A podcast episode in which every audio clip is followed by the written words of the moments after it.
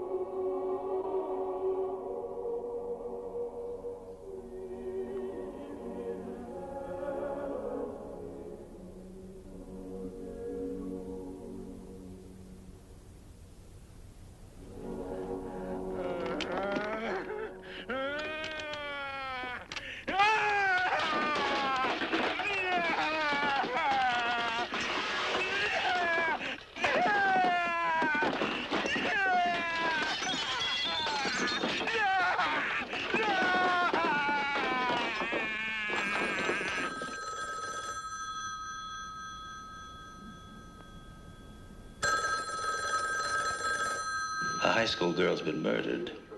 Mr. Harrison's daughter is missing. And now at the house where she lives, the other girls are getting obscene phone calls. Yeah, what I've done is I've tapped this phone so that when it rings, it'll ring at the station house, too. There was a little girl murdered over in the park tonight. Yes, I heard.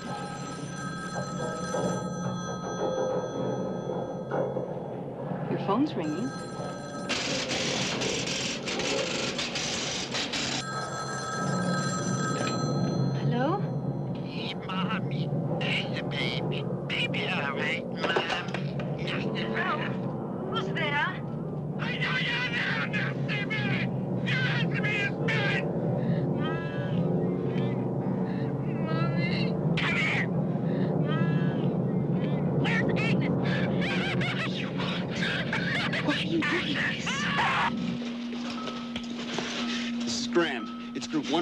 Terminal 55.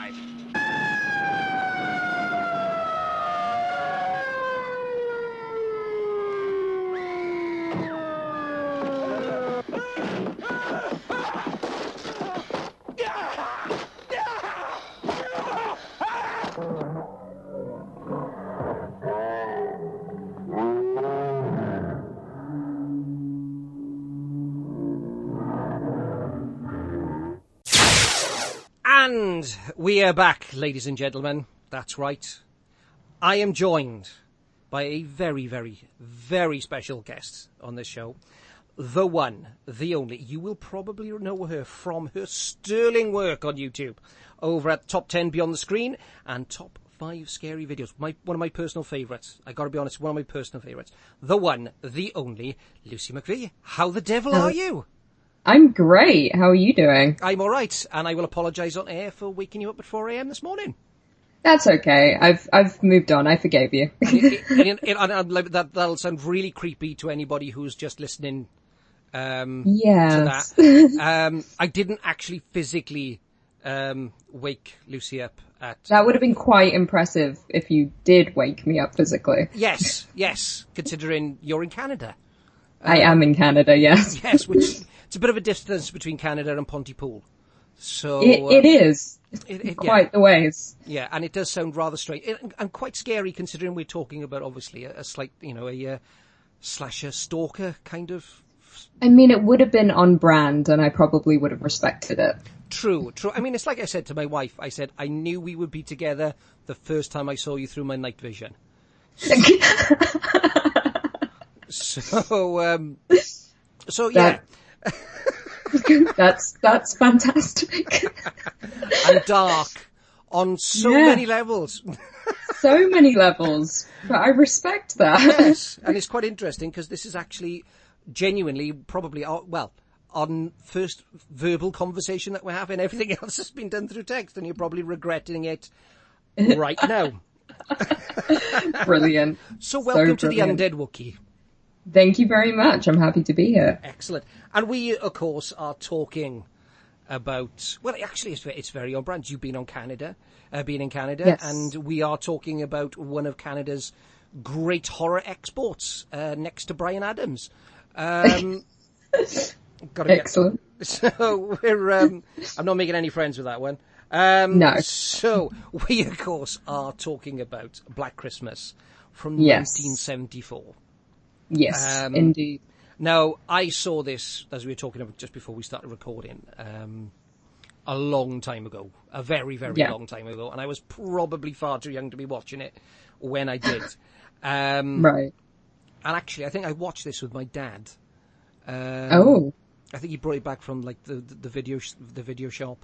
Um, yeah. And where we had the top loader video. Oh, wow. Yeah, you'd press. That's a way. Yeah, I'm that's giving my age away now. Yeah, yeah. Back in the day, Ooh. you, you open it up and the house would shake. Um, Oh, can't relate. you you are aware that there was something called VHS vaguely. Um, I vaguely remember having a VHS, but Ah. I've uh, erased it from my memory. Had not enough room.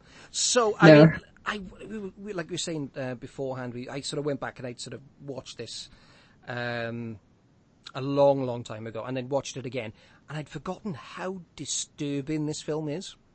Yes, incredibly disturbing. It actually, I watched it again last night, and it really it it fucked me up a little bit. Yeah, yeah, it does.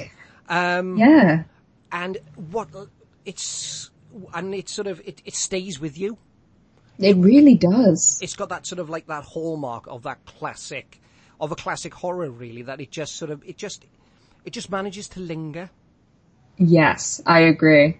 And I I think it's because there's no resolve at the end. That's the thing. There's no resolution. No, like- no, nothing at all, nothing at all. No. And I love a dark, open-ended, and you know, an open end to a film. I really, I, I, there's something that I really sort of, I quite, I, I enjoy that open end. But this actually left me just thinking, oh God, he's still out there, He is.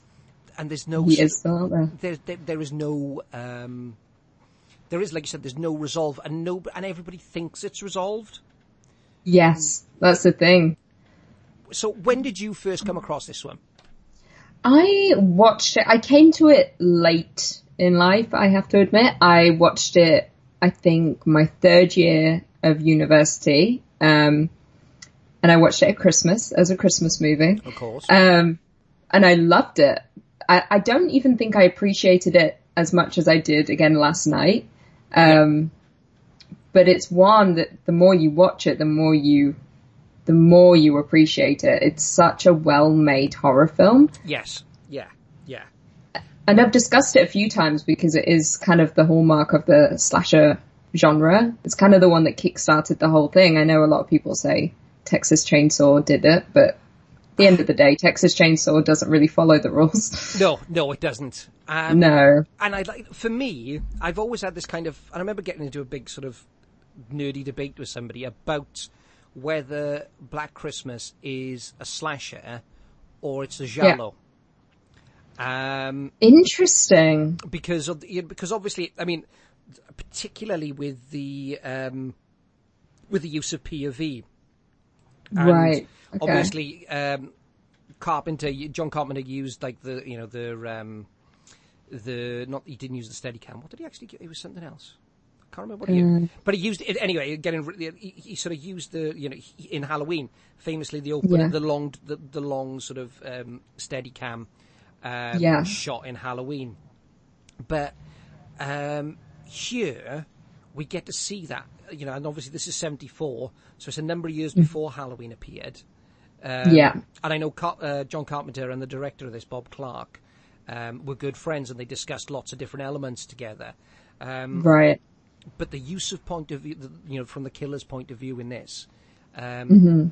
does give it that giallo feel. I mean, obviously he's not um, wearing black gloves, No. and um, he's you know, and but it does have that sort of that feel of it, and particularly the sort of the voice and everything else. Particularly when you get the get to the like the phone calls and the sort of those, it does have the feel of like even like the New York Ripper, a full I, film. yeah. That's not something I ever thought of until you just said it, actually, which is really interesting. Now I'm torn. yeah, it, it, it, you know, but obviously the one thing it did do is it, it, it sort of it established those ground, you know, or not the ground rules, but it, it sort of it started. It was the start of the or, or the seedlings for that genre, isn't it? For the for the slasher, and it's sort oh, of definitely. now. This is the other thing that blew me away, away with it with with this is the cast. Oh, the cast is phenomenal. It is a super, it's a superb cast. I mean, obviously, you know, it was written um, by uh, Roy Moore. Um, it was directed by Bob Clark, who Amazing. Yeah, I mean, obviously, Roy, uh, um, sort of Bob Clark is responsible for um, the seminal classic um, Karate Dog. How I uh, I must have missed that one. Yes, or, or, or some of his other sort of work, um, Baby Geniuses, okay, uh, the another one I'll add. and the I'll add that to my sequel, list. Baby Geniuses Two. Oh, wow! There's a franchise on our hands. Yeah, yeah. Uh, however, earlier on in his career, um, he did, you know, he, of course, he did Porky's, he did Porky's Two, um, Did a Christmas story. uh, which is is is brilliant. Yeah, amazing. Absolutely, it's it's just phenomenal. Um, Arguably the best Christmas movie of all time. yeah, I think it's up there. I think it's definitely in the top ten. Yeah, I Um, agree with that. you know, I think it's a it's a great film. But he also did, um, oh, with Dan Aykroyd and Gene Hackman, Loose Cannons, Oh, which is a terrible film, but I love it. I love it. It's a really, it's just a ridiculous film. Um, guilty pleasure. oh, absolutely, and you can see that Gene Hackman is just dying of embarrassment the entire time. I love that. Just, you can just see he is just dying the entire time that he's on camera, but he's just thinking, think of the money, think of the money, think of the money. But I love when actors are embarrassed to be in movies. I love seeing the pain on their face. except John Travolta, because In the mo- fanatic. at the moment, I, you know, I don't know what he's doing. I do. I don't know what's happened, but I'm here for it in every single way. I recently watched The Fanatic, and I don't think I've ever been in as much pain, both mentally and physically, in my whole life. No, I haven't seen it yet, Oh, um, but the alarm bells were ringing um, Yes. when it said uh, directed by Fred Durst. yep, yes, there was, there, I, you know, you, you think John Travolta, Pulp Fiction, Saturday Night Fever, um, Yep. you know, Broken Arrow, um, Face Off, hairspray. Hairspray, Grease. You know, this man Yeah. is, you know, he is a legend, and yet, Yes. somebody, you know, somebody persuaded him. I, you know, I could, uh, I'm sure there was quite a bit of, there was numerous numbers after it, but to make the film, and just looking at the trailer and his hair, It, it, the hair, the acting, it is very offensive. Incredibly offensive. His character has some kind of unnamed disability that they never oh. mention, but it makes it ten times more offensive. It is so uncomfortable. You can't fully look at your screen. You don't know what's happening. The plot is atrocious. And then it begins as this somehow like stalker movie where he's just obsessed with this actor and then it turns into some kind of slasher at the, the end of it. And it's baffling. is it? Does it have that sort of uncomfortable level of an elderly relative making a slightly racist comment? Exactly. Where It- every, everybody in the room is going, oh, It- I don't know. exactly. it felt the only thing I can compare it to. I don't know if you've seen the movie Foxcatcher. Yes. Yeah. That I had the same feeling as though you're watching something that you're not supposed to be watching. Yes. Like you're like this was someone's private film, and they should have kept that to themselves. you know, I, look, and I and I always feel bad um, whenever I say sort of sort of you know when I'm really disparaging about a film or a director or an actor because don't, you know don't get me wrong. You know, I've recently just sort of I'm still editing my short film that I've just made, and I've made a few other pieces, and you know, and I- you know, I can, I get the struggle. You know that nobody ever, ever sets out to make a bad film, no, never. but some people take the fucking piss.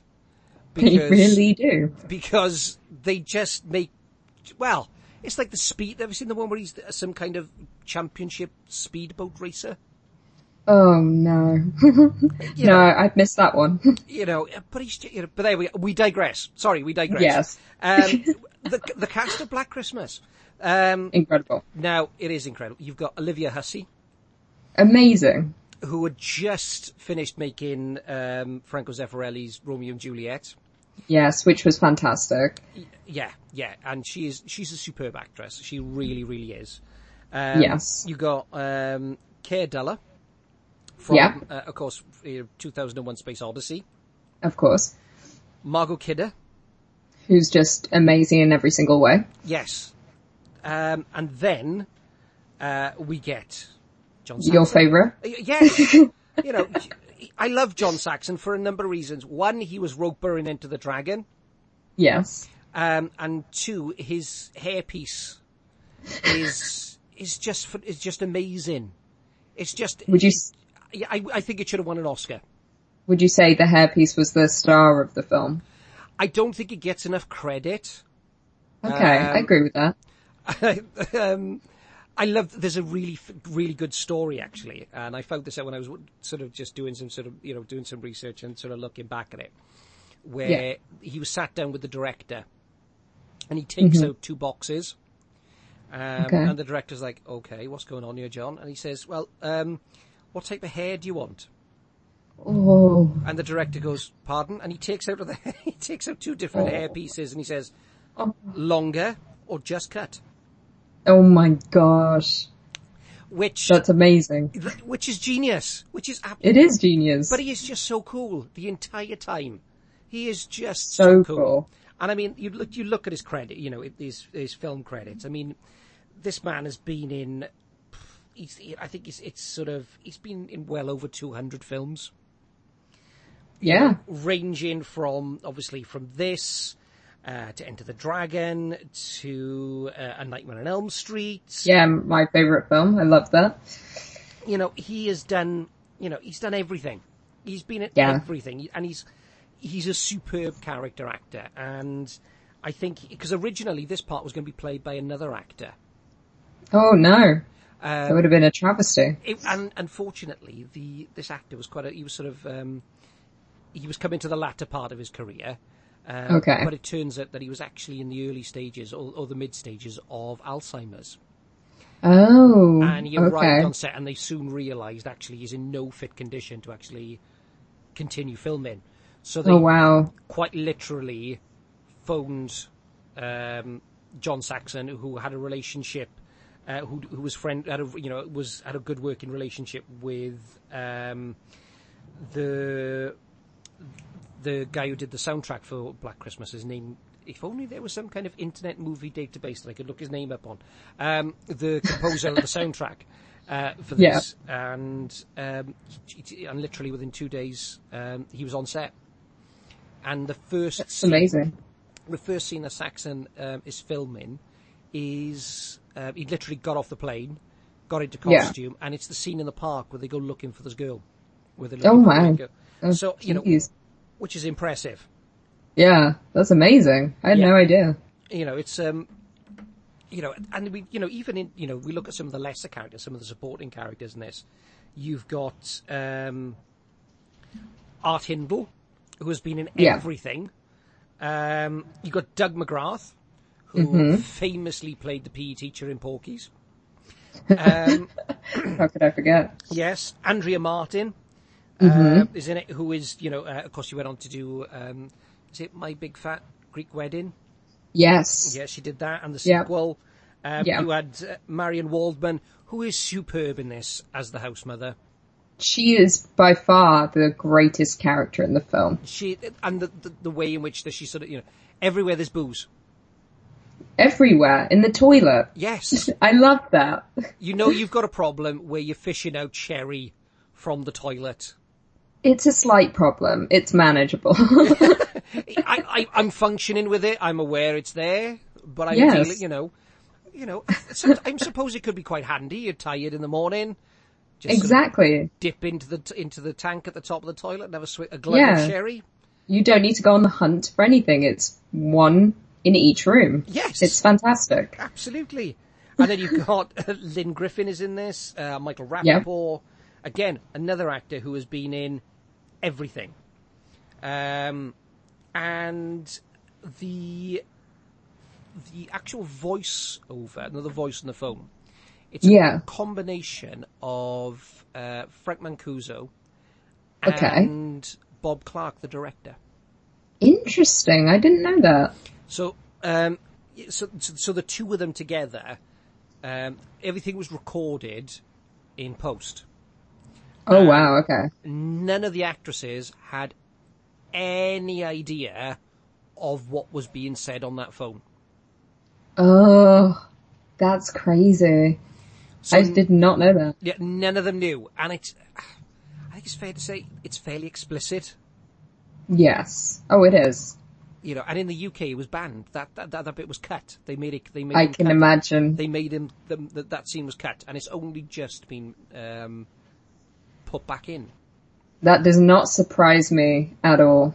it's sort of you know it's um which because again that's something that's, that that sort of stayed with me uh is just and the, the sound the, uh, the, It's it's so eerie. It's so it's horrible. It's unsettling. Yeah and i think that like the, you know throughout the film actually the whole soundscape of the film uh, is deeply disturbing and the use of the piano as well. Yes. is is is really sort of is it's, it's just it's, there's something just off isn't there? Yeah, there is something off. what are the you know so what are the bits in this that really sort of stick out for you? When you sort of anybody sort of mentions black christmas what are the bits that automatically jump out for you?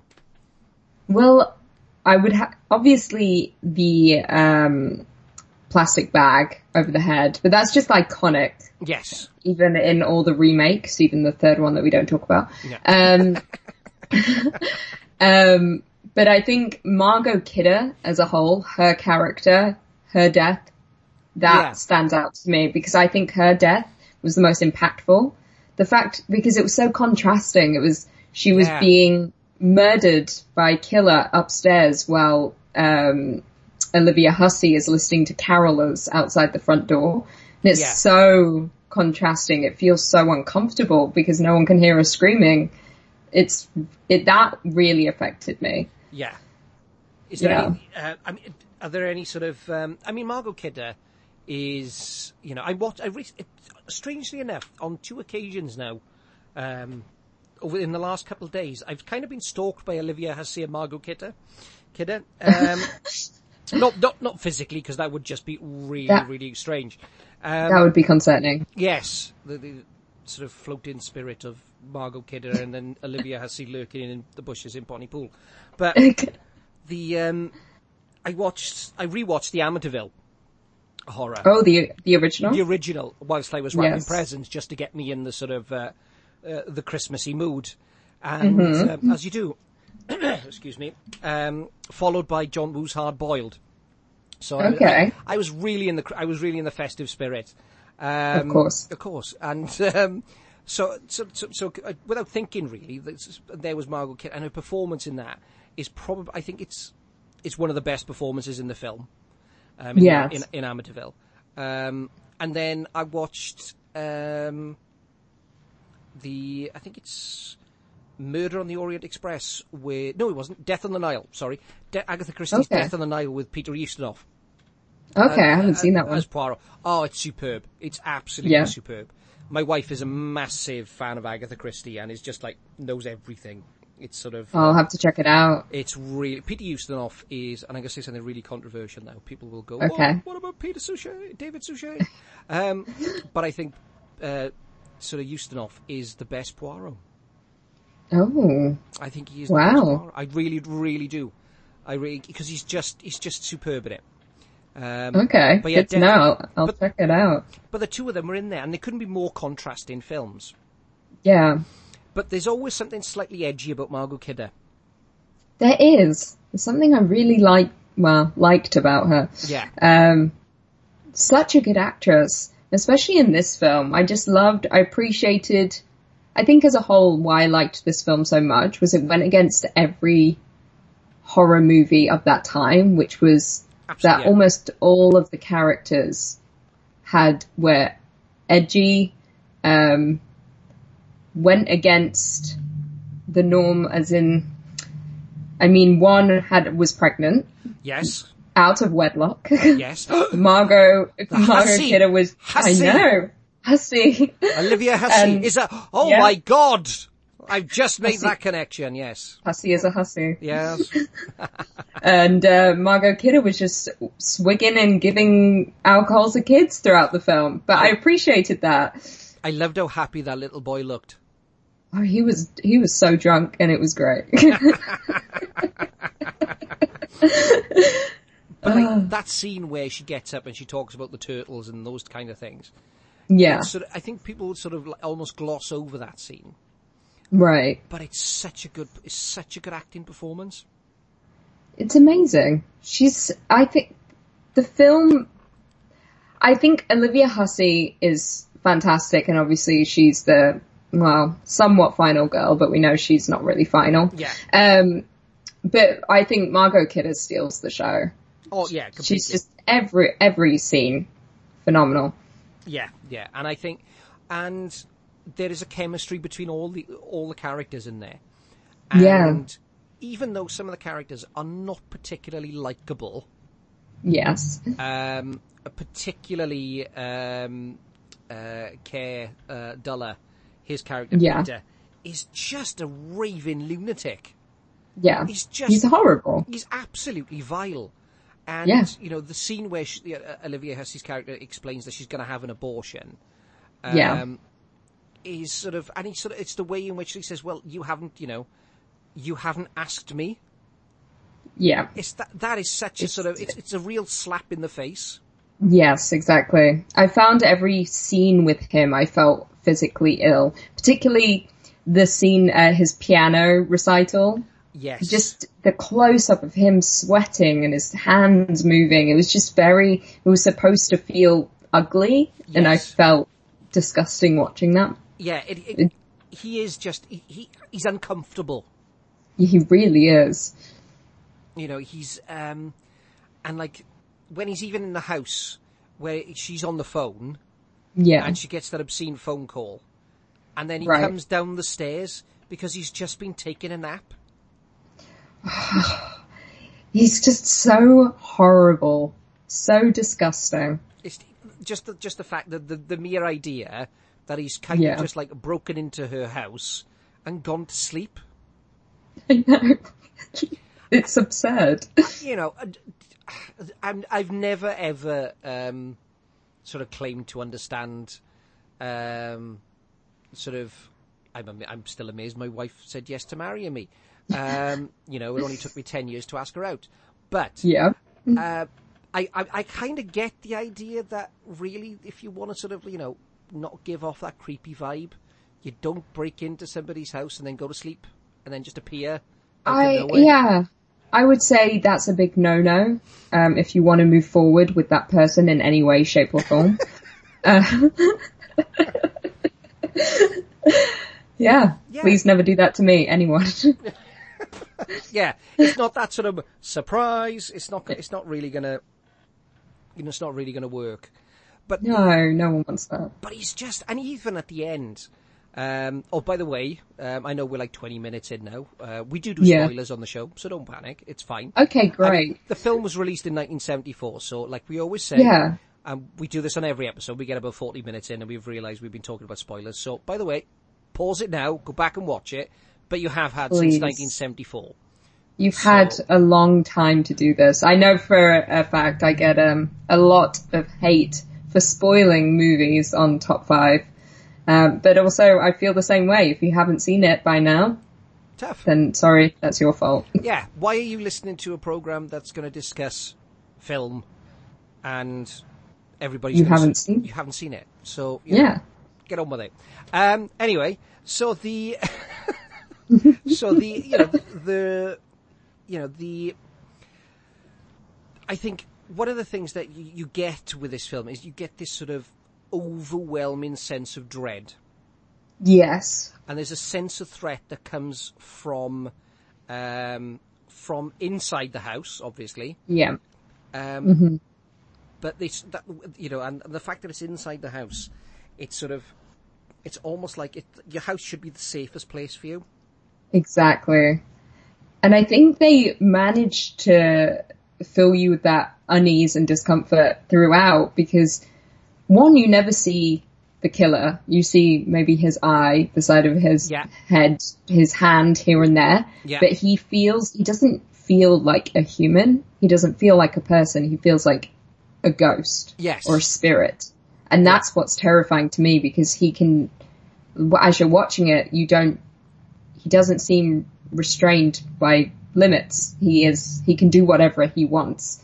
Yeah, yeah, and it's it's sort of like he he is, and the fact that he's in the house, Yes. he you know even the fact when the doors are locked, when He got in the house. he's already there, yeah. you know, and that sort of that end where she's lying in the bed, and Yep. the they leave, oh, that shot. where they all leave, and then the, it keeps you know the camera just just there's a pause and you can hear the conversation, and I think Yeah. that's the worst bit, is the fact Yes. that she is tot she's more vulnerable now Yeah. than she was when they were locked in the basement. Exactly. Because they've all just left her alone in the house with the killer and no one no one knows. No, and no, that's yeah. absolutely terrifying. And the camera moves up, and it moves into the attic, and Yep. Christy uh, Christie's body is still there, and rocking, and in the background Yeah. you've got the house mother who's been impaled uh, by the hook. Yeah. Um, and it, it keeps moving out, and he moves out to the house, and you see the police officer who's on duty outside the house, but none of it is safe. no. None No of it one's is safe. safe. No, it, and it's just, it's just incredible, isn't it? How that, that that sort of, and there's not a lot of gore. No, and I, I appreciate that. It's, it's such an effective and terrifying film, and it's still somewhat of a slasher, yet you barely see any blood. Yeah, and, and I mean, It's fantastic. you know, even the fact you don't see any blood. Well, you know, I think the only bit that you see really is on Peter at the end. yeah, I Uh, agree with that. and but even you, you know, you get you know, you get somebody impaled with a hook. Yeah, I'm not being funny. Um, most university dorms are health and safe, you know, are, are rigorously checked for health and safety. Who, who was in charge?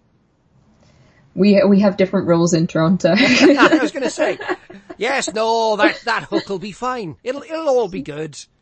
Nobody will, nobody will sneak into the house and start knocking off. No. people. no, it'll be fine. It'll be fine. Definitely it. not. It's all, we like good. to have a we like to have one hook in every home. Yes, it's handy. Yes, It's handy. I mean, I there have there have been times uh, where I've thought, oh, I could do with a hook. I, I need a hook here. What would you? yeah, every now and then. What would you have in your house that would be big enough to necessitate having a hook? Um, my tray of liquor, probably. on a pulley system.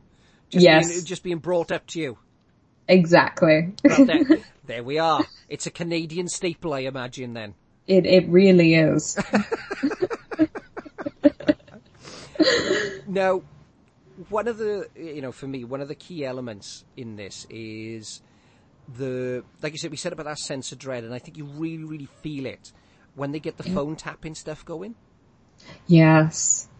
Well, that's I I appreciate that moment because obviously the film is loosely based off uh, the man upstairs and the babysitter. The Yes. like, have you checked on the children?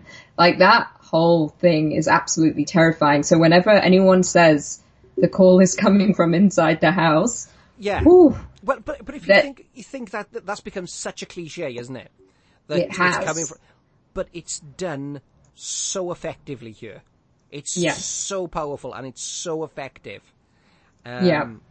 And just that that moment where the guy is walking up and down the yeah, row after row of like I don't know what they are, like phone terminal, phone lines, and what have you, and he's just Yeah. plugging it in. But the fact is that he has to plug it in and then run back to a desk to make another phone call, I know it's crazy, isn't it? where you just think, "Oh my god, how how how are you? Gonna. How is anybody going to get to them? How is anybody going to get to them?" But originally, now this this is the bit that I didn't know about. This is Mm-hmm. this had a different title originally. Oh, really? What was the original title? the original title for it was um, was Silent Night, Evil Night, Oh, and they'd actually put they did a couple screenings using Yeah. the title. I Um, I don't hate it.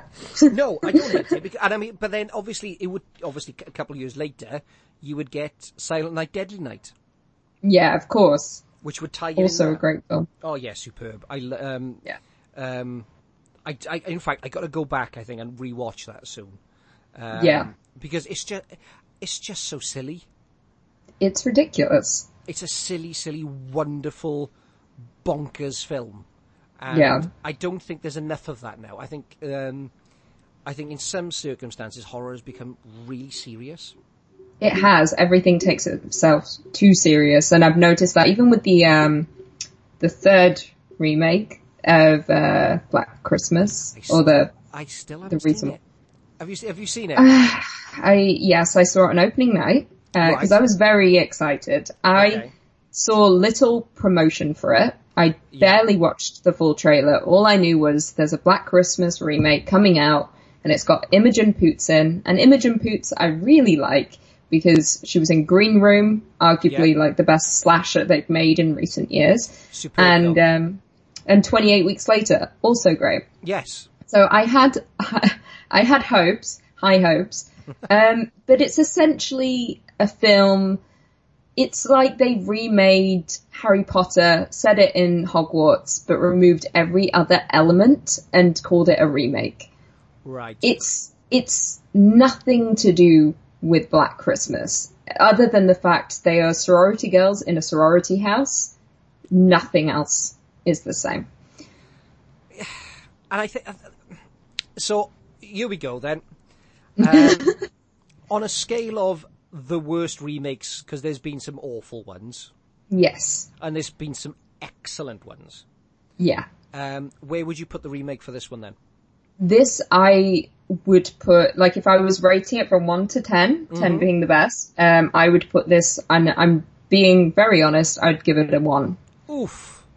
This I wanted to walk out. If I were if I wasn't with a group of people, I would have walked out. It was one of the worst films I've ever seen in my life.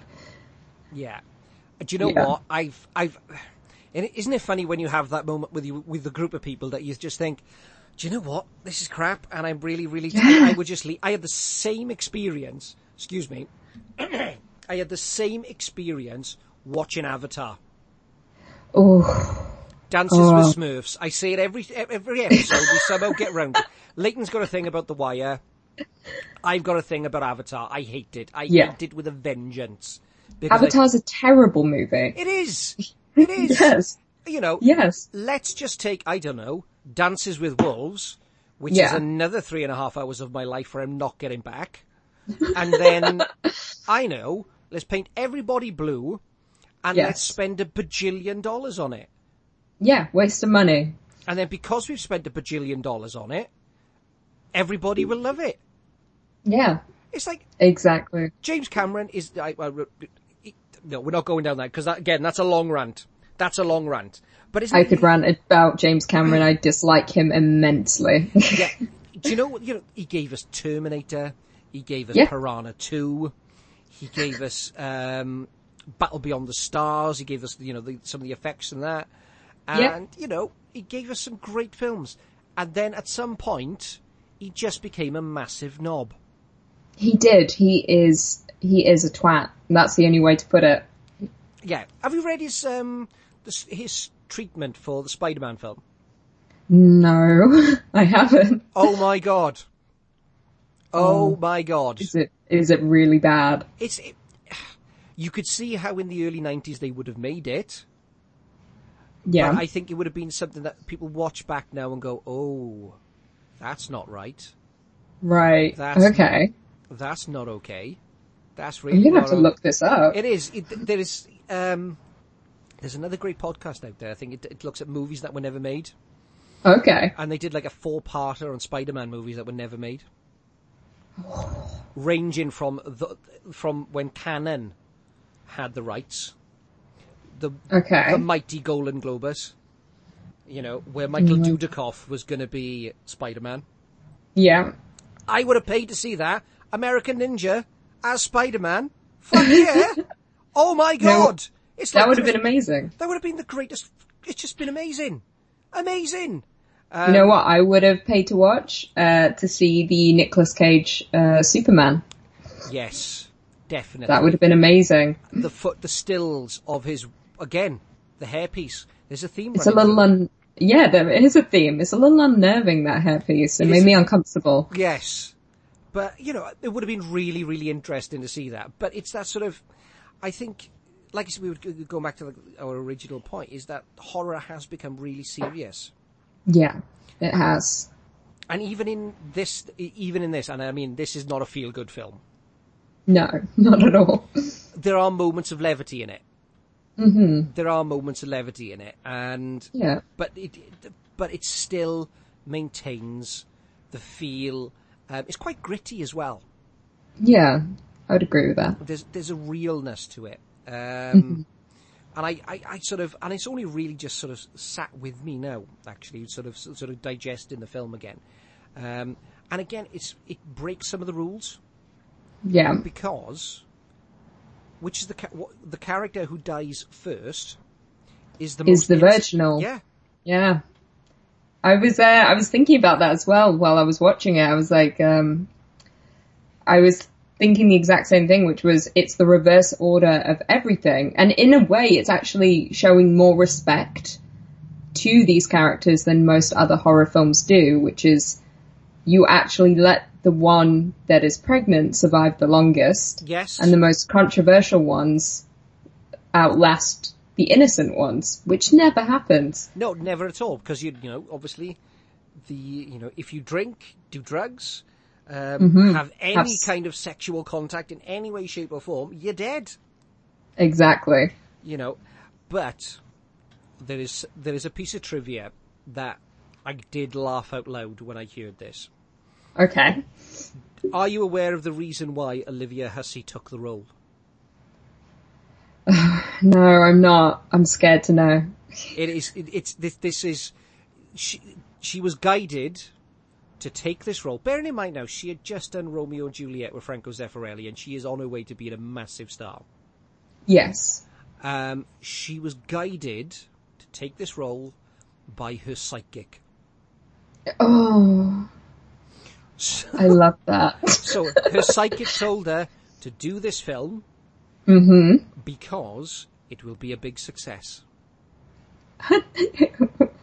The psychic. I mean, it-. It's a success now, I would say. It definitely wasn't a success when it came out. No, the critics hated it. They were really Yeah. savage to it. I mean, it made. I think it had a budget of six hundred thousand. I think it made four million. So it Yeah. did very, very. It, it, it did. It made its money back and a bit more. But Yeah. it's only in the last sort of twenty years that sort of Yeah. It's the cult following Yeah. has, has helped it grow. yeah, But that's the case with a lot of horror films, yeah. to be oh, honest. Most are panned as soon as they come out. Oh, I mean, you look at sort of you look. and I mean, I'm a big fan of uh, Lucio Fulci. Mm-hmm. I love his films. I mean, you look at um, Zombie Flesh Eaters. You look at The Beyond, um, The House by the Cemetery. Um, you look at you, you you see all of his films, and Yeah. people now go back and look at them, Right. and they can see the artistry and they can see that the, the craft in there. Before that, they were, you know, some of them were banned outright and Mm-hmm. Yeah. completely dismissed as being nonsensical rubbish. yeah. Um, but it's only in the last sort of like 20, 15 years, and it's like because of companies like Arrow, um, uh, 101 Films, 88 Films, and all of them doing these great re-releases that people are copying Yeah. onto the getting that idea. But it's actually really. Go on. Sorry. no, go. no, go on, go on. I was just going to give some It's actually. it's actually really interesting how many horror films are banned outright as Oh. soon as they come out. I've done a few videos on my channel about it. And It's like you look at some of the finest horror films in cinema, and you look at like the original Last House on the Left, Yeah. one of my favorites. Banned for almost thirty years in the UK. It's yeah, yeah. I mean, you look at the fight um, people they had to get The Exorcist released. Oh, I know. I was just talking about that recently on um, Top Five, and it's crazy how mean- difficult that was. For me, The Exorcist is my number one film of all time. I think it is a, it is a perfect film. I, and Yes. the book as well is my top is my favorite book of all time as well. Oh, I haven't read the book Oh, yet. I God, need it's to. I need to read terrifying. it. Oh, really? Oh my god, it's absolutely terrifying. It is I, I should check it out. genuinely disturbing to the point where I would put the book in the other room after I, when I was reading. I wouldn't sort of. Oh, really? Oh yeah, yeah. It really. Sort of people dismiss. I've never understood people who dismiss The Exorcist as saying, "Oh, there was a, I laughed during it. I thought it was a bit funny, and her voice was silly." And it's like you've really missed the entire point of this film because it is Yeah. just terrifying. It's traumatizing. I remember seeing that far too young, and that has lingered with me for Yeah. a very long time. Yes, um, but it, it, it, when you look at sort of some of these films that do get banned, um, Yeah. you look at like, um, I mean, for example, you said about Last House on the Left. Um, you think Evil Dead was banned? Evil Dead was banned, and that was crazy to me. And for the most part, it's always the BBFC, and it's uh, the video nasties. Yes. Yeah. You just can't handle it. No, and I love the fact that you know when they would talk about like sort of like Mary Whitehouse and all those type of the, the, the, the pressure groups that developed around the 80s and they'd mm-hmm. say, "Well, have you actually seen it?" And they'd go, "No." Yeah. You know, or the fact, and I love this, that Sam Raimi flew to Leeds Crown Court to fight the case oh of, Oh my gosh. for the Evil Dead to be released. I didn't know he flew to Leeds. He did. He flew to Leeds. Now, That's- the, that in itself, you know, the the passion for that man Yeah. to sort of take his, you know, to, to, to go to Leeds and sort Yeah. of fight the court. It must have been a big culture shock to him, mind you. oh, I can imagine. This sort of because you know, uh, you know, he's from Detroit, uh, very urban, very gritty, very industrial, arriving in Leeds, Yeah. and the That's, worst part that's is a lot. They didn't even call for him. They, he wasn't even allowed to speak in court. Oh, so he went all that way for nothing. Yeah, he flew in and flew out the same day. That's really tragic. Yeah. Now, the useless piece of trivia I was going to drop on this. Okay. There are three celebrities who count this amongst their favourite films. Okay. Can you guess who the three are? The Exorcist, is it? No, no, no, no, no, no, No. uh, Black No. Christmas. Who are Black the Christmas, okay. Three celebrities. Oh, Um, that one of- the celebrity is so vague. and I mean big names, okay. genuinely big name. I'm not talking somebody from like reality TV or you know any of the, you know. One of them is a genuine icon of music. who is- Music. Okay. Who's no longer with us. Okay. One of them is probably one of the finest comedic actors of his generation. Okay. Um, and the other one um, is has just released his ninth film, um, but does claim every kind of cult film is his favourite of all time. Oh, okay, that's tough. I, I'm probably going to get all of these wrong. Um, music, I'd say David Bowie. Oh, not quite. I'll give you a clue. Oh, okay. Oh, um, oh my god. I'm blanking. Thank you very much. Elvis. Elvis Presley, wow. when he saw this, for the Yeah. three, because obviously he died three years after this was released, but he played it for those three years every night, every Christmas. Um, he loved it. Wow. That's Absolute- amazing. Absolutely loved it. I had no idea. Yeah. That's crazy. Uh, The other two, Uh, you said a comedic. comedic actor, Still alive? still alive. Um, Um, he start. I mean, uh, Saturday Night Live. Uh, was Oh, known um, wild and crazy guy with Dan Aykroyd. I can picture him. Thingy, Steve Martin? Steve Martin. It's Yeah, yeah, it- it- it- when he met Olivia, um, Olivia Hussey said it was his favorite. It's his favorite, one of his favorite films of all time. That's amazing. Yeah. Wow. That's a surprise. And then the last one, Ninth film, Leonardo DiCaprio, Brad Pitt were in it. oh, uh, Quentin Tarantino. Yes. That, see, that doesn't surprise me. That's the only one that doesn't surprise me. Yeah. But Elvis. Elvis is a shock. Yeah. I'm Elvis Presley. surprised. I couldn't even imagine Elvis watching a film. I can, but he'd be wearing a cape. Fair enough. It's like those, have you seen? I'm, I mean, you know, and I, I I'm treading carefully here because my uh, my brother-in-law's uh, fiance is a massive Elvis fan. She is a huge Elvis fan, so I'm, so I'm going to speak with some rev- reverence here. Um, Right. But I love the pictures of Elvis practicing karate, but in his full Elvis gear. I, I've never seen that. Oh my I'll god! have to look need to that look- up. He's in his full Elvis jumpsuit, doing some kind of like um, some you know some karate moves. It's a, it's it's it's amazing. I love that. I think that's amazing. It, it, it's just it's amazing because he is in his full Elvis regalia. I would expect nothing less, quite honestly. So I mean, when we sort of c- coming back round to this one now, mm-hmm. um, and we talked about sort of you know moments that stood out for you. Um, yeah. and we talked about Margot Kidder's great performance. Is there Yeah. anything else that sort of sticks with you from this film? Is there any sort of things that you sort of you didn't sort of maybe not on the first viewing, but on the second viewing, kind of pick things up? I think it's I think it's smaller things. It's less about the acting or particular scenes. It's more about the it's the camera movements in general, yeah, like the skewed angles. Everything makes me feel very uncomfortable, and it's more moments like that that linger with me. It's just and it's like what we were saying, how the ending of the film where she's just lying in the bed and then the camera pulls out, and then it just slowly it's like tilted going into the next room and you're just waiting to see where the killer is and it's moving on and up and then it moves up to the attic. yeah, It's just those moments. It's the, it's the use of the camera, which I think is honestly the star of the film. yeah, That's what lingers with me. yeah. And I, do you know what's absolutely incredible about that? There's no uh, a Panaglide was the what John Carpenter used, not a Steadicam. at the Oh. beginning. I Oh, hear- okay. I, I could hear every nerd screaming at me. Like, it's a Panaglide! It's a Panaglide! um, so he used a Panaglide, which was one of the sort of competing elements to the Steadicam.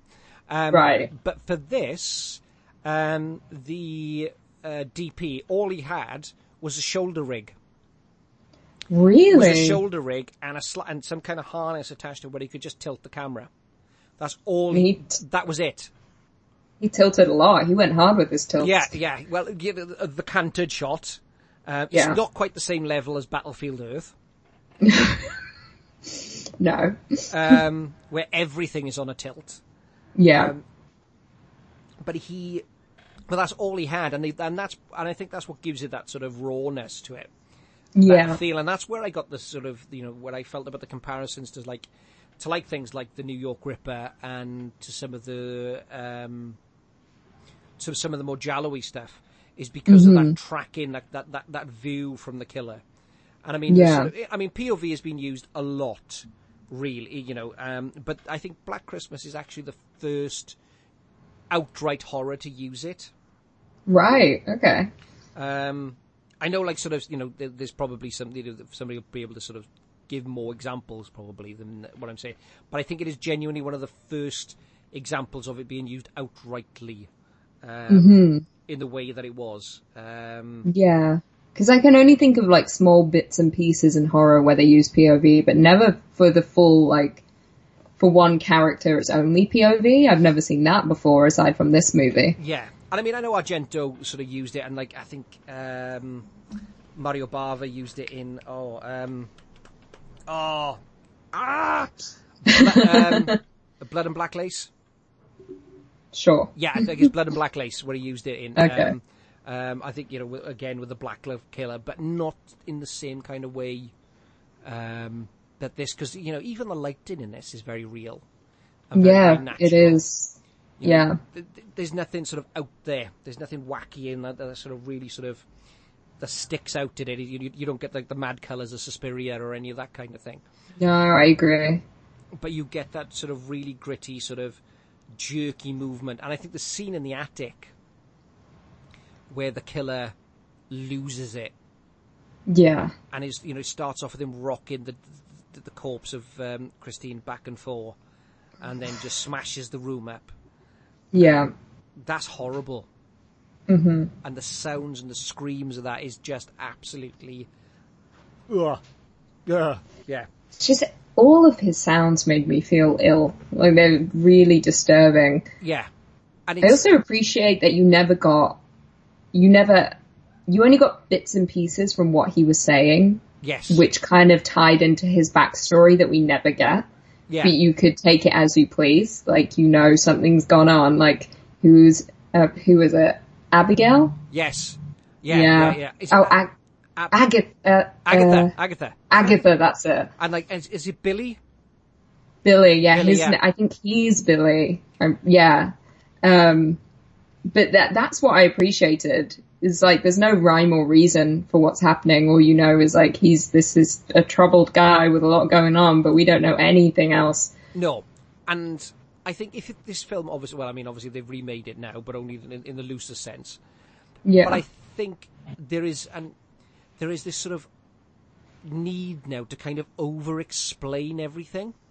I agree. You know, it's like you know, Michael Myers was terrifying Yeah. when we didn't know anything about him. I agree. Um, I didn't need to know that he had a white, his mother had a white unicorn friend.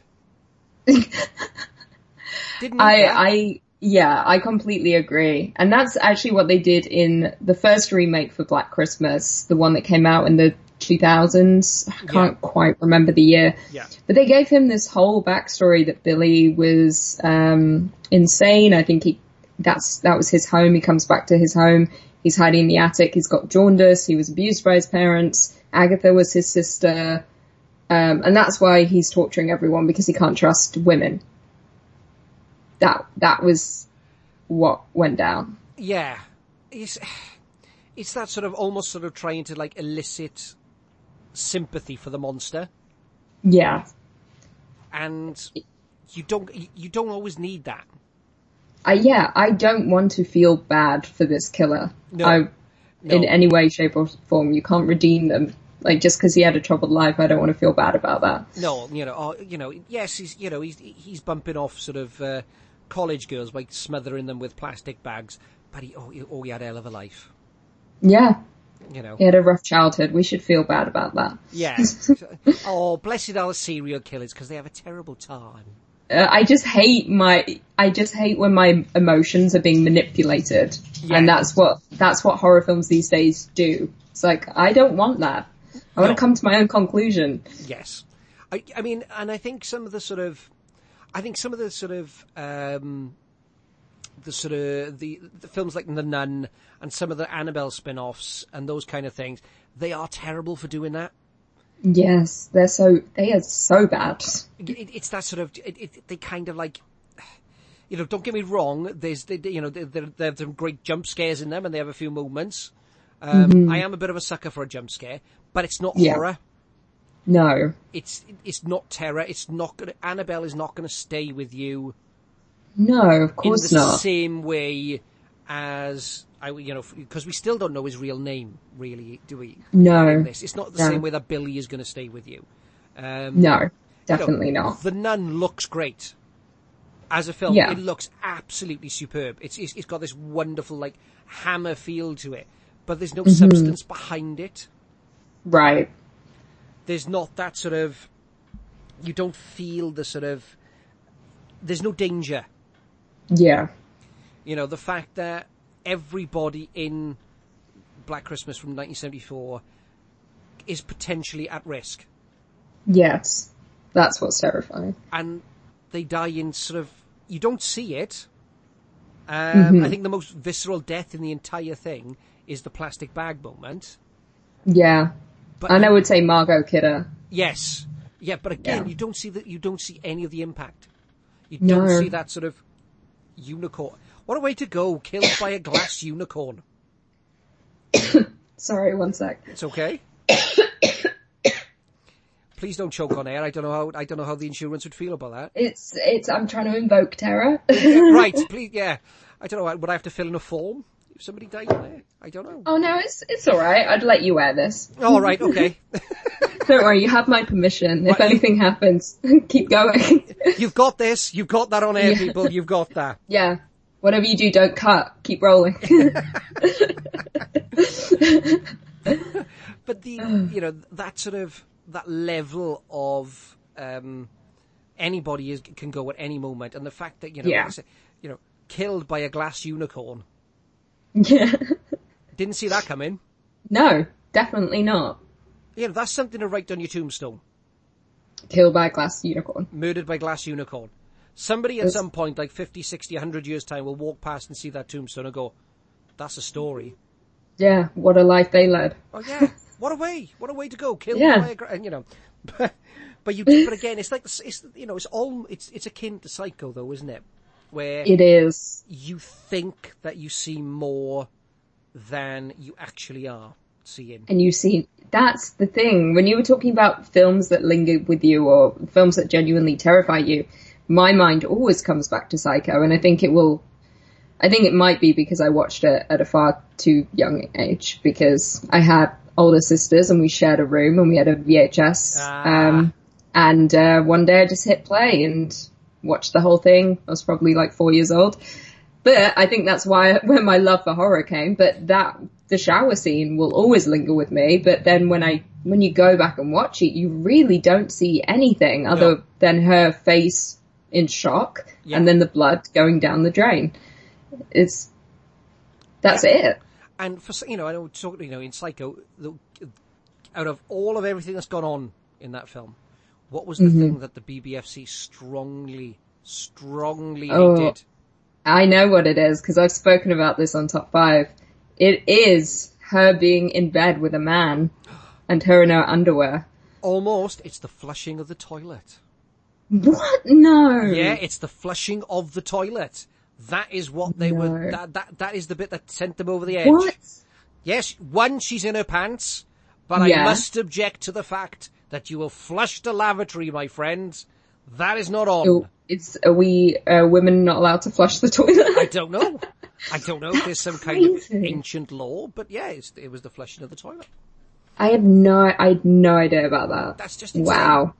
It's That just that insane. really is crazy. I'm gonna have to read more about that now. And you can That's under- crazy. You can understand their massive objection to the, you know, when they came to Black Christmas, with them using the c word oh, multiple times. multiple times. yeah, Um, that's a lot of a lot. Yes, yeah, but it's the fact that and one of the the girl who played um, the, who was smothered with a plastic bag.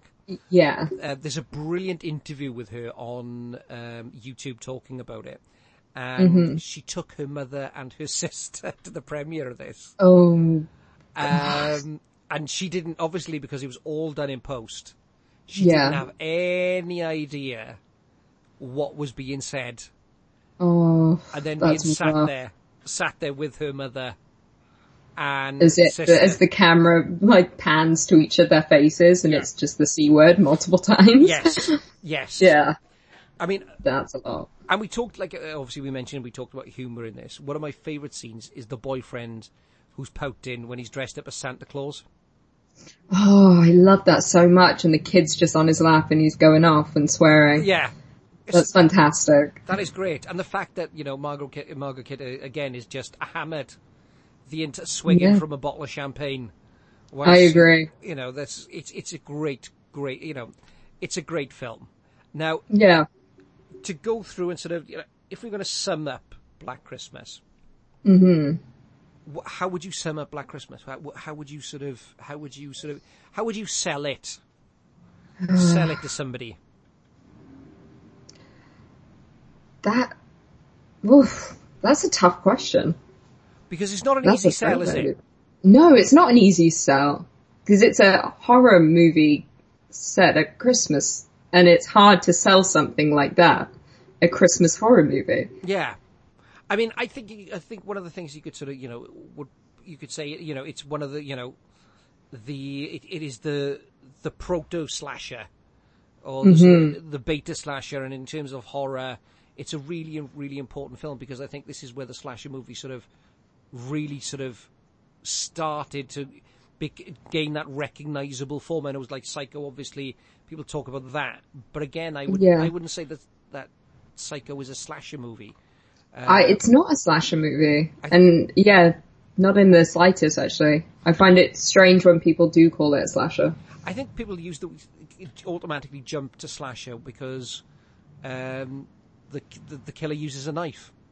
Yeah, true. Because but it's it- like, how many times does he use that knife in in Psycho? Yeah. Once. And I mean, it's you know, in, if you're using that, then um, Sylvester Stallone's Cobra could be described as a slasher. I love Cobra. True. I love. I've never, se- I've never seen it. but I've heard a lot about it. What? Yep, I know a lot about it, but never seen it. He's called Marion. Marion Cobretti. oh my gosh, It's I got a- love that. Body count that would rival the First World War. Oh my god. Okay, you've sold me. That's a good way to pitch a movie. and it's got um oh it's got an amazing soundtrack. It's Oh yeah. It couldn't be any more 80s.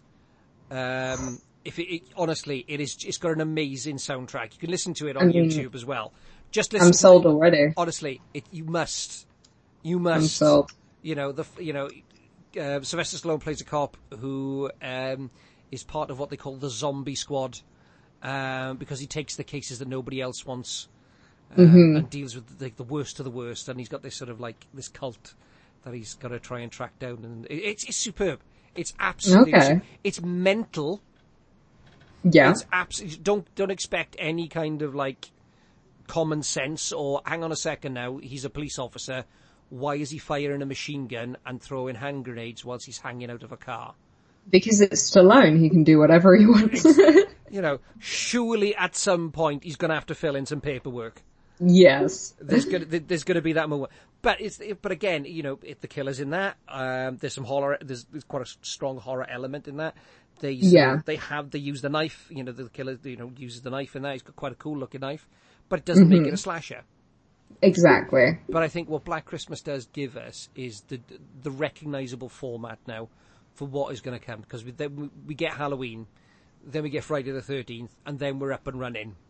Yeah. And then all it is is that the subgenre just becomes way more refined to the point that when people look back at Black Christmas, it doesn't quite seem like a slasher in the sense because there are no rules. But it did, it was just way more lax about it. Yes. Now, talking about slashers, do you have any favourites of yours? Hmm. Uh, probably a Nightmare on Elm Street. Nice, nice. Yeah. Yeah. Always a favorite. It's the one I love to return to. I, it was the first box set I ever got on DVD when I was younger. Again, way too young. I got all the, all of them on, uh, on DVD and I used to binge watch them. And then once I finished, I'd watch them again. Um, I loved it so much. I think Freddy is by far my favorite, favorite character. Well, yeah. for- Favorite horror For villain. Christmas jumper day in school uh, on the last day this year, um, I wore my uh, I I wore a Freddy Krueger Christmas jumper, Amazing. With, That's uh, fantastic. and nobody nobody got it. No? Nobody got no, no, no, no, no. People said, "Oh, it's a lovely Christmas. It's really Christmassy looking." It's like what? Oh, that's, that's devastating. I was like, "What?" I, you know, I did want to purchase like the Slipknot Christmas jumper, you know, but I think that might have been, uh, as my wife pointed out, that might might have been a little bit too much. Maybe too far. Out of Just the, stick with Freddy. yes, is it the you know out of the series, which is your favourite? Okay, so a little controversial. I, I, I will always love, I think, the original the most. Um, I do, against popular opinion, I do um, really like Dream Warriors. I love Dream Warriors. Yes, right? It's Dream Warriors is the most fun. And that's what I want when I'm watching a film like that. I want to have fun. And it's so good. just and the small moments like um oh there's I don't know if you remember the scene in the hospital when they he rips the tendons out of the guy's yeah, arm and he oh. walks him like a puppet. Yeah. Like, that's some that's one of the best things I've ever seen in a horror film ever. Yeah. It's so good. Yeah. And, and of course it's got the Dokken soundtrack. Oh, so good. Which- so good. Automatically now is in my head screaming. Is just just that sort of "We're the dream warriors." Yeah, definitely. That's going to be it now. I'm going to be singing that for weeks until my wife threatens to divorce me. You're welcome. But it is, you know, um, I, do you know what? I was really partial to A New Nightmare as well. Me too. I thought it was done superbly. I was very surprised. Cause you, how do you even pitch that concept? it's all a film. Yeah. Within a it's film. It, it, and I'm going to say, I'm going to, and I will hate myself for using this word, and I apologise now, listeners. It was meta before meta became popular. Oh, yeah, that was a lot. Yeah, yeah, yeah. but no, it's right. You are right. It is very true. It is, and it's sort of, and you, you know, again, you look at the cast for that. Um, Yeah. it's absolutely, you know, again, John Saxon's in it. He's everywhere. It's like seven degrees of uh, Kevin Bacon. I know, exactly. So, you know, let's see if we can have to do it with John Saxon. Seems easy. Yeah, it seems easy. I, I think you'll get to a point where you dry up. I think it'll get to the point where it's like, uh, no, no, that's a leap too far. That's a leap Yep. too far. There we go. Right, crunch time. Okay. Here we go. On a scale of one to ten, because we do we, Yeah. score, we, we score everything on the show. On a scale of one to ten, one being the worst, ten being the best. Where Yeah. would you rate Black Christmas? Okay. It's hard because I've just watched it, so it's very much at the forefront of my mind. Hmm. But saying that, I think it's an eight. Yeah, yeah, I think Yeah. I I was veering between an eight point five and a nine.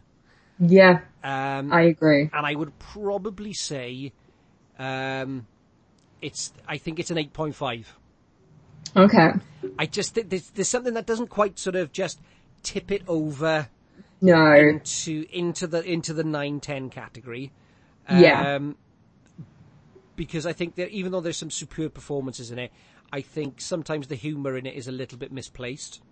I agree with that. Um, I wouldn't put it in the same kind of realm as the the comedy police in um, Last House on the Left, Yeah. which is which I never got.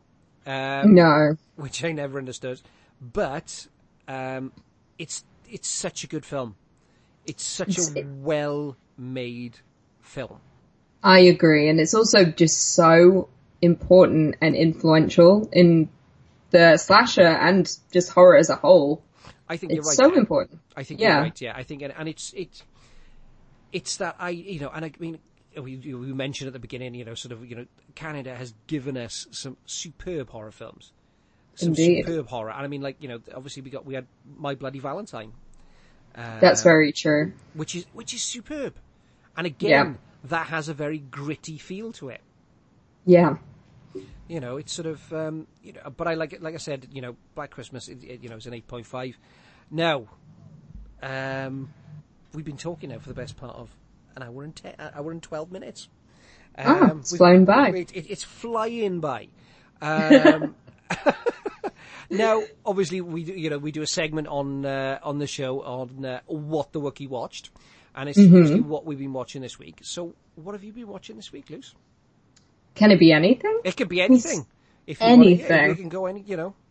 If it's horror Okay. related, it's all the better. But if it's anything else, what have you been watching? Trying to think what, well, the latest horror I watched was the Black Christmas remake. Um, uh, but recently I've been delving into more TV shows. Okay. Um, I watched a, uh, mini series called Don't Fuck with Cats. Now I've heard this. I've Yes. Lots. Okay. Give me the gist. Okay, so essentially, um, it it occurred all the way back in. I think it started in 2007. Um, a guy uploaded a video to, well, when the internet was far more lax, he just op- uh, uploaded a video to YouTube or whatever you want, even before YouTube, um, of him torturing and killing a cat. And then What? obviously you don't fuck with cats and everyone lost their minds and they set out to hunt down and find out who this guy was. And because he hid his face, no one kind of knew. So a group banded together from all across the world, like on Facebook. They tried to track him down using clues in all of his videos. Uh, he kept uploading more and then eventually it got to the point where he uploaded a video of him killing someone. Jesus. And then, um, but then they, they tracked him down. They found out who he was and it's good for me. He's from Toronto. Um, Okay. and, And people yeah. say Canadians are laid back. I know, I know. Not this guy. Um, but it's just a very exciting, um, just, uh, what's the word? It's just a great documentary. Yeah. Uh, very thrilling. It's probably one of the best I've watched in a long time. Okay. Okay. I, Um, I, I, know lots of people have been talking about it, and I've, I've sort of kept putting it on my on my watch list. yes. I, I, but it's growing. It's growing Honestly, by the day. once you start it, it's just three episodes, and once you start, you're in. You Right. can't look away. It it's it, it is intense. There are a few moments that I couldn't quite look at the screen, Yeah. but it it's very well made, very well made. Awesome. Anything else? I've been watching, uh, well, a guilty pleasure. Um, I, are you familiar with the TV series You? No, I'm not. That's completely. Nope. I don't think we got. Uh, nope. Nope. Never heard of it. yep. Not a clue. It's probably for the best. um, I'm trying to think what horrors I've watched recently outside of Black Christmas. Um, I did revisit. Um, oh, have you seen a Christmas horror story? Yes. Ah. That's one one of my favorites. I've actually got a friend in that film. Wow. It's great. Yeah, I very love- well made film. I, I think it's a great film. I think it's Yes. absolutely great. I think it's brilliant. Um, I think it's incredibly underrated as well. yeah. I don't think it gets enough love. Yeah, I think it just it wasn't pushed out there enough because Yeah. I mean it was a a small like low budget movie Yeah. surprisingly even though Will Shatner's in it. Um Gotta love the bill. he's fantastic. The Such a good film. The Shat. One of my favourite films um, of his is Kingdom of the Spiders. I've never seen that. Oh my god, it's amazing. It's abs- It's about these. Um, th- they're clearly tarantulas. Um, Yes. and they. It's a bit like arachnophobia. Um, Right. These these tar- these giant these tarantulas just eat their way through entire town. Oh my gosh. It's it's it's I'm superb. into that. It's superb. It's made for about three pound fifty and a packet of crisps. Um, Amazing. That can be pricey depending on where you go. and it the shat is turned up to eleven. Amazing. I mean, That's what I want when Will Shatner's in a film. Yeah, I mean it's right up there with the Devil's Rain. Okay. It's right up there I with the see. Devil's Rain. Have you seen the Devil's Rain? Uh, no, but I've heard a lot about it. Oh God, you you got you know you got two great hams going at head to head. You've got Bill Shatner and Ernest Borgnine going at, going head to Mm-hmm. Head, and it's it's it's it's amazing. And it's John Travolta's first film appearance. Oh, really? I didn't know that. See how we squared that circle then? That was perfect. See how we did that? That was almost like it was planned, and it wasn't. It, no, trust me, nothing on this podcast is planned. nothing is planned. nope. So, you know, um, anything else? Um, I'm blanking. I should have written written down a list. Um, honestly, I don't think so. I spend more time writing about movies than I do watching, which is kind of sad. Yeah, I, Um, It's interesting actually. When I started, I was I'm sort of I shot my short film. Um, yeah. and it took me ages and ages to get back to see anything. Yeah. It's, it's, it's difficult. Like I find that I'm so busy all the time and then when I come back, it's like I've just spent nine hours of my day writing, talking, editing, editing myself, talking about films. it's, it's tough. Like sometimes you just don't, you can't do it. So, speaking of you writing, editing, talking about film, where can Yeah. the good listeners find you? You can find me in two locations. Uh, you can find me on Top 5 Scary Videos, which is a uh, list channel where we talk about everything scary, horror movies, SCPs, uh, mythological creatures, folklore, all the good stuff. Um, you can also find me on Top 10 Beyond the Screen, which is a less scary channel. It's more about Hollywood culture, movies, etc. Everything you can think of, actors, celebrity, all the good stuff. Awesome. Yeah. Now, I'm going to really show my age. What the fuck is an SCP? Ooh, oh, you're in for a treat. So the the internet is going wild for SCP. I actually didn't know what it was either until I started working at Top Five. Right. So this is a fictional foundation called the SCP Foundation. Essentially, have you seen the ca- uh, the Cabin in the Woods? Yes.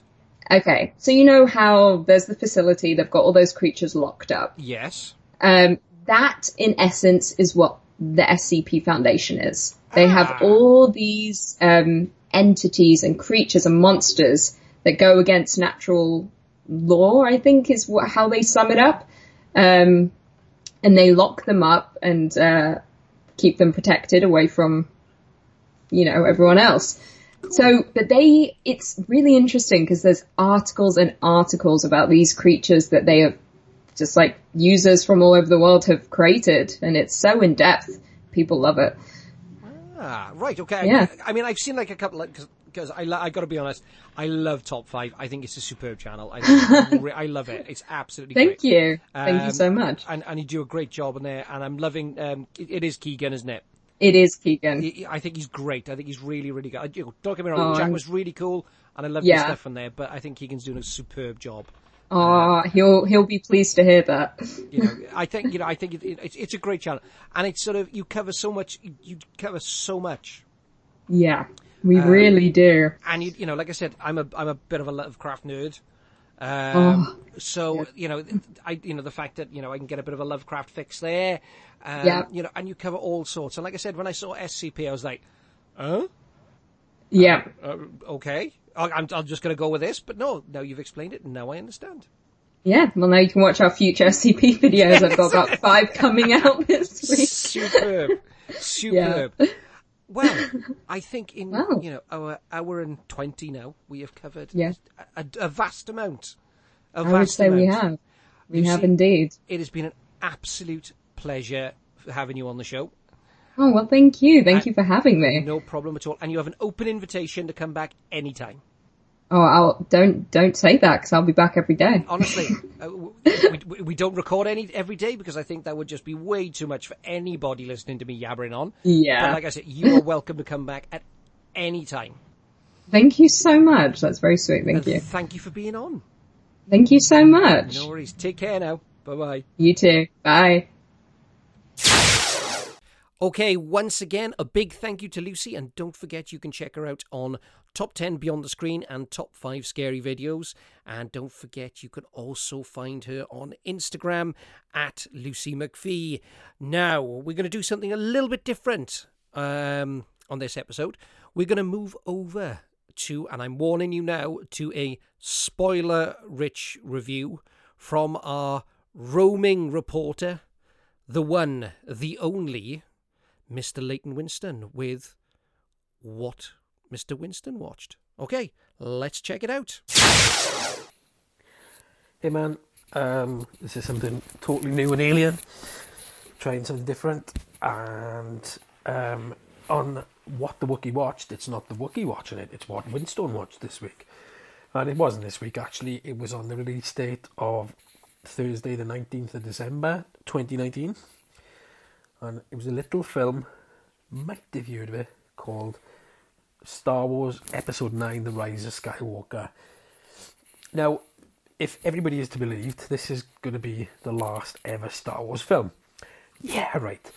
Um, directed by J.J. Abrams, direct uh, written by J.J. Abrams, Chris Terrio, who wrote um, Argo with Ben Affleck, and Kellen, um, the the initial director of the film, Colin Trevorrow, and Dan Collins. Um, I I think they've they've had a credit owing to circumstances uh, and the departure of Colin Trevorrow leaving the project. Um, from the get go, this is going to be spoiler heavy. So if you haven't seen the film, watch the film, come back. something to me, myself and Hugh don't do enough of when we're recording. Um, now, I'm a huge Star Wars fan. Who is a, huge Star Wars fan? A lot of the listeners, I assume, are massive Star Wars fans. We've all got our favourites. We've all got the ones that we don't like. Um, we're all, I'm assuming, pretty up to speed with the saga as a whole. Um, so let me just start off by saying that this is a good film. It's not a great film. Um, I have issues, many issues, aplenty with it, but um, the film overall itself is good. Um, Star Wars as a franchise is very, very big business, and only recently have they suffered a major setback in the Star Wars uh, within the Star Wars films. I think there are many a podcast dedicated to and thoughts as to why um, the Last Jedi caused such friction with this the the core uh, Star Wars fan base, um, and possibly that's why Solo suffered as a result. It was released a very short period. Um, I think it was five months after the Last Jedi was sort of still in the zeitgeist. Um, it was the fourth Star Wars film since um, Lucasfilm was bought outright by Disney, and you know perhaps it caused a little bit of fatigue, I think Solo is is a very very good film. It's not it's not Empire Strikes Back or even the original Star Wars: A New Hope, for want of its correct title. Solo is good. It's a good fun. It's real good fun. But I think it was too much too soon. It wasn't particularly well um, advertised either. There was a lot of ongoings behind the scenes. Phil Lord and Chris Miller ultimately departed to be replaced by Richie Cunningham, and the film came in and it was it's good. It's it's it's enjoyable. It's a good romp, but I think it just came at the wrong time after the wildly divisive Last Jedi, and as a result, what Star Wars Episode Nine does is tr- almost it, it can't get it can't erase the existence of the Last Jedi because the Last Jedi set in place things that are implemented on this film. Um, now, everybody's got their own thoughts about the Last Jedi. I personally, I like it. There are things in it I don't like. Um, the casino sequence is pointless. Those horse racing things pointless. Um, sea urchin milk, really? That's where you get your green milk from. Didn't dig that, but I dug a lot of other stuff. Um, the Force connection, which is embellished upon in this, um, showing how far Jedi's can, uh, you know, actually physically touch, physically exchange items if, if, if need be. And I thought that was expanded upon well. Um, the, the real truth regarding Rey's parentage is revealed. Um, you know, it, it, Rian Johnson, love him, love him or loathe him, said in those trailers when The Last Jedi was being released, characters were saying, forget everything that you know. You know, and it was almost pointing a finger at the audience saying, you think you know Star Wars? This is my Star Wars. Like lump it, it got made, it got released. Um, it was wildly successful. I think I think it was more successful than possibly people even realised it was going to be, even those executives at Disney.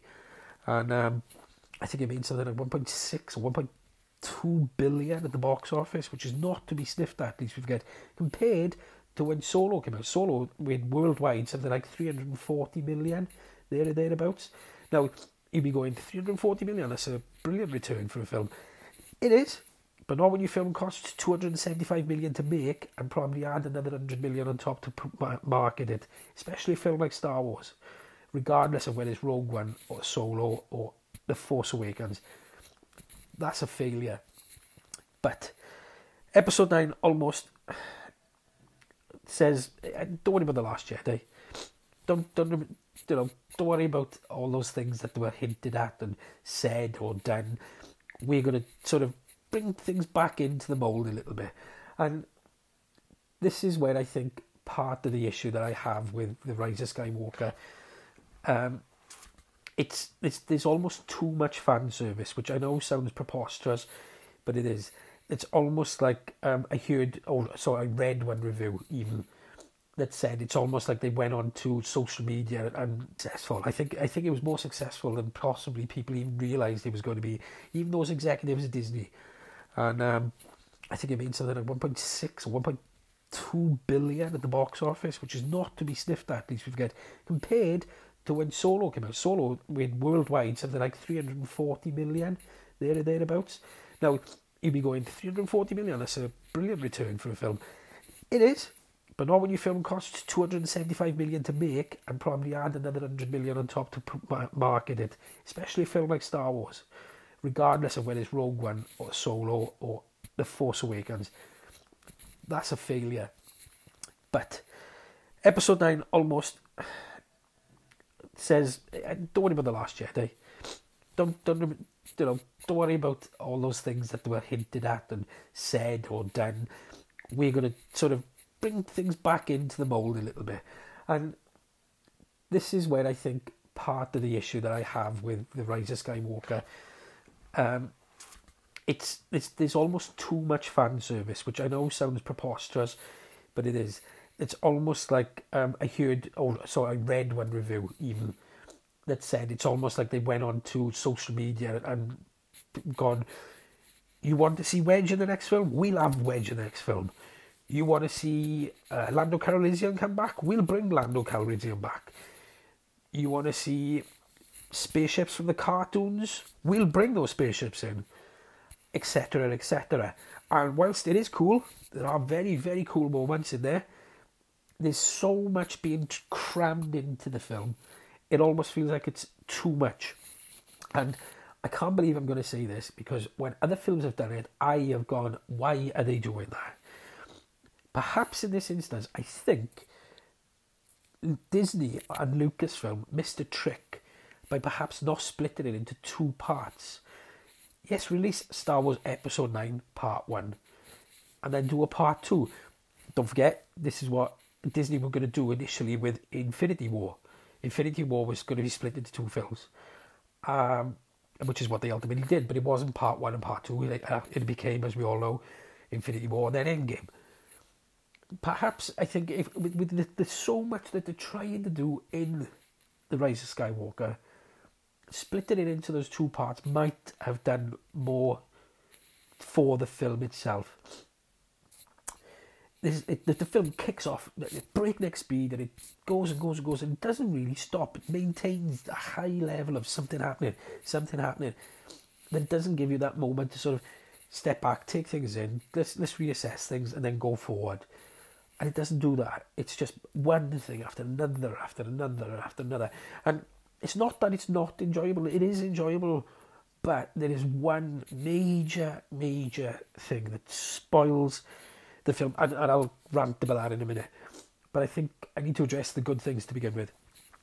Daisy Ridley and Adam Driver are fantastic. They've never, they've grown into the roles now, and they really are um, taking on the, the weight of the responsibility of the roles. They're given good things to do with the characters, good scenes together, separate and whatnot. Kylo Ren still is a little bit of the teenage emo, stroppy, goth, whatever you want to call it. He's still a little bit prone to his dramatic outbursts and smashing shit up But as a whole, when he, when he, when you actually see him engaging and you know, especially with Daisy Ridley, they, they sort of bounce some work off each other, and it, works particularly well. Uh, Daisy Ridley, as I say, she's she's terrific, and uh, for the rest of the cast, Oscar Isaac has probably his biggest role in the in the three films. He has more to do than he's ever done to do in the other two. Um, John Boyega is always almost sidelined as a result of it. Um, Jonas, I can't think of his surname off the top of my head. The, the guy who plays Chewbacca is a, a more than able replacement for Peter Mayhew. He's got his ticks down, he's got the movement down. Um, um, the, new characters like um, Keri Russell to sell toys. Richard E. Grant is really good though. He gives good, real good sneer alongside Domhnall Gleeson, who again comes back to give more sneer and vitriol and vinegar. Um, C3PO is given a much bigger role. Um, Anthony Daniels probably probably hasn't done as much in in, in this Star Wars film. Um, uh, uh, well, since the original trilogy, would my bet. In.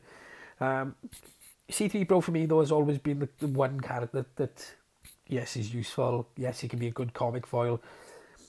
Tends to get a little bit irritating at, at parts, but that's a personal bugbear, not not everybody else's. John Williams' score is, as you would expect, phenomenal. You know, the guy should be. Uh, uh, uh, it, it should be worshipped more than the Jedi religion, shall we say? The guy, music in this is sensational. It's it looks the film does look spectacular in parts. It looks brilliant. I still think the the Last Jedi looks the best out of all the Star Wars films this looks fantastic also. It's, it really, really does. Um, there's some surprising cameos. Um, as I said, spoilers. Han Solo coming back was um, a nice touch. I think that's that was probably done owing to the death of Carrie Fisher, and um, it it makes sense when you see it. Um, I think the way that they handled Leia's death was was good. It was a good plot point that stuck everything together. Give more sneer and vitriol and vinegar. Um, C3PO was given a, a much bigger role. Um, Anthony Daniels probably uh, probably hasn't done as much in in, in this Star Wars film. Um, uh, uh, well, since the original trilogy, would my bet. Um, C3PO for me though has always been the, the one character that, that yes, is useful. Yes, he can be a good comic foil. Tends to get a little bit irritating at, at parts, but that's a personal bugbear, not not everybody else's. John Williams' score is, as you would expect, phenomenal. You know, the guy should be. It, it should be worshipped more than the Jedi religion, shall we say. The guy's music in this is sensational it's it looks the film does look spectacular in parts. It looks brilliant. I still think the the Last Jedi looks the best out of all the Star Wars films. This looks fantastic. Also, it's, it really really does. Um, there's some surprising uh, cameos. Um, as I said, spoilers. Han Solo coming back was um, a nice touch. I think that's that was probably done owing to the death of Carrie Fisher and um, it it makes sense when you see it. Um, I think the way they handled Leia's death was was good. It was a good plot point that stuck everything together. Um, Chewbacca, as I said earlier, is given with things to do. Um, he's not allowed to grieve again. Bear in mind that in that Force Awakens he wasn't given a moment to sort of grieve Han properly. He does let out a howl when he finds out about Leia, but again it's very brief and sudden and over with. Nice touch with the medal being given to him. Was it necessary? No. Again, fan service. Um, and now we're going to have to come to the elephant in the room. The big reveal of the trailers for The Rise of the Skywalker was the return of the Emperor in the crawl of the film, the first line is, "The dead speak," and I literally turned and looked at my family and I, to myself, I went, "The fucking dead speak." What? The return of the Emperor has not been alluded to in any way, shape, or form in The Force Awakens or The Last Jedi. His return when you step back and you look at the film series as a whole, doesn't make any sense.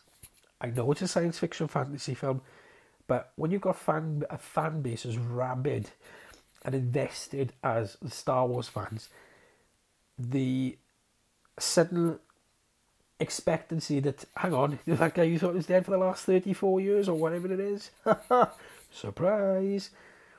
You know, we saw in that film that guy plummet through that shaft blow up, explode, whatever happened. That Death Star he was on was destroyed, smashed into a million pieces. So you're telling me he still survived that?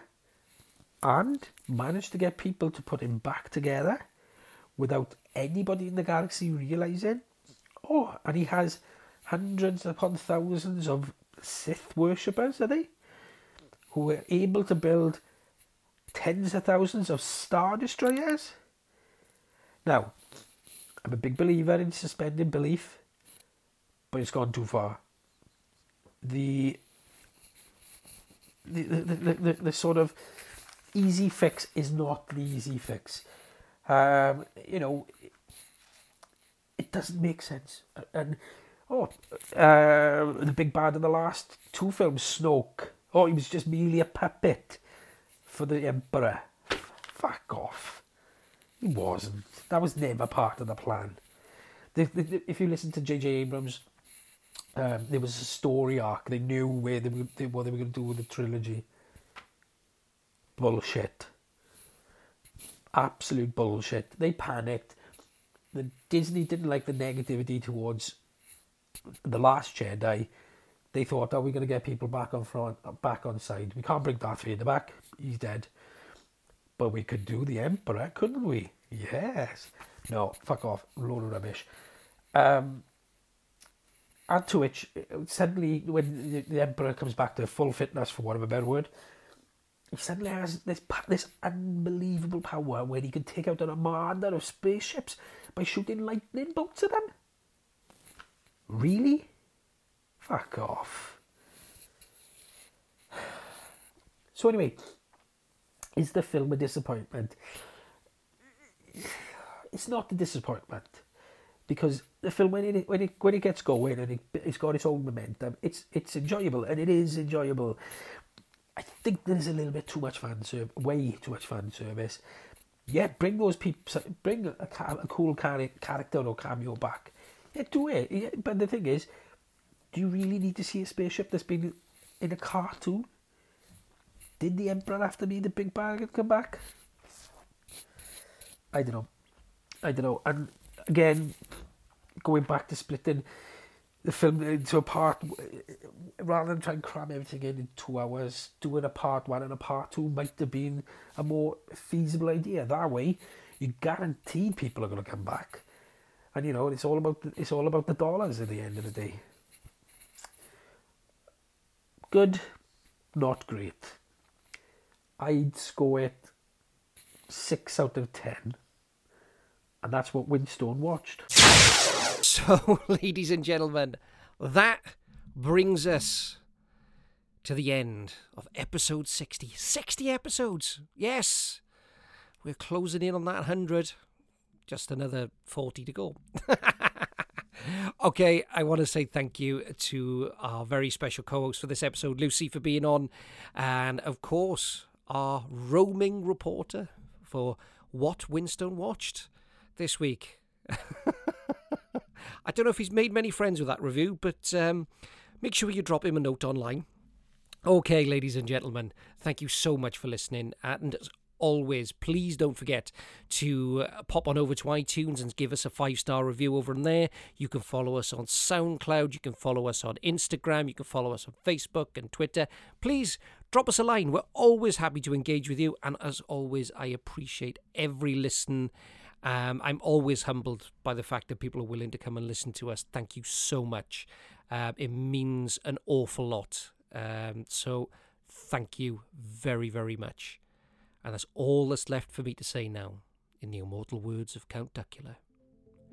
Good night out there, whatever you are.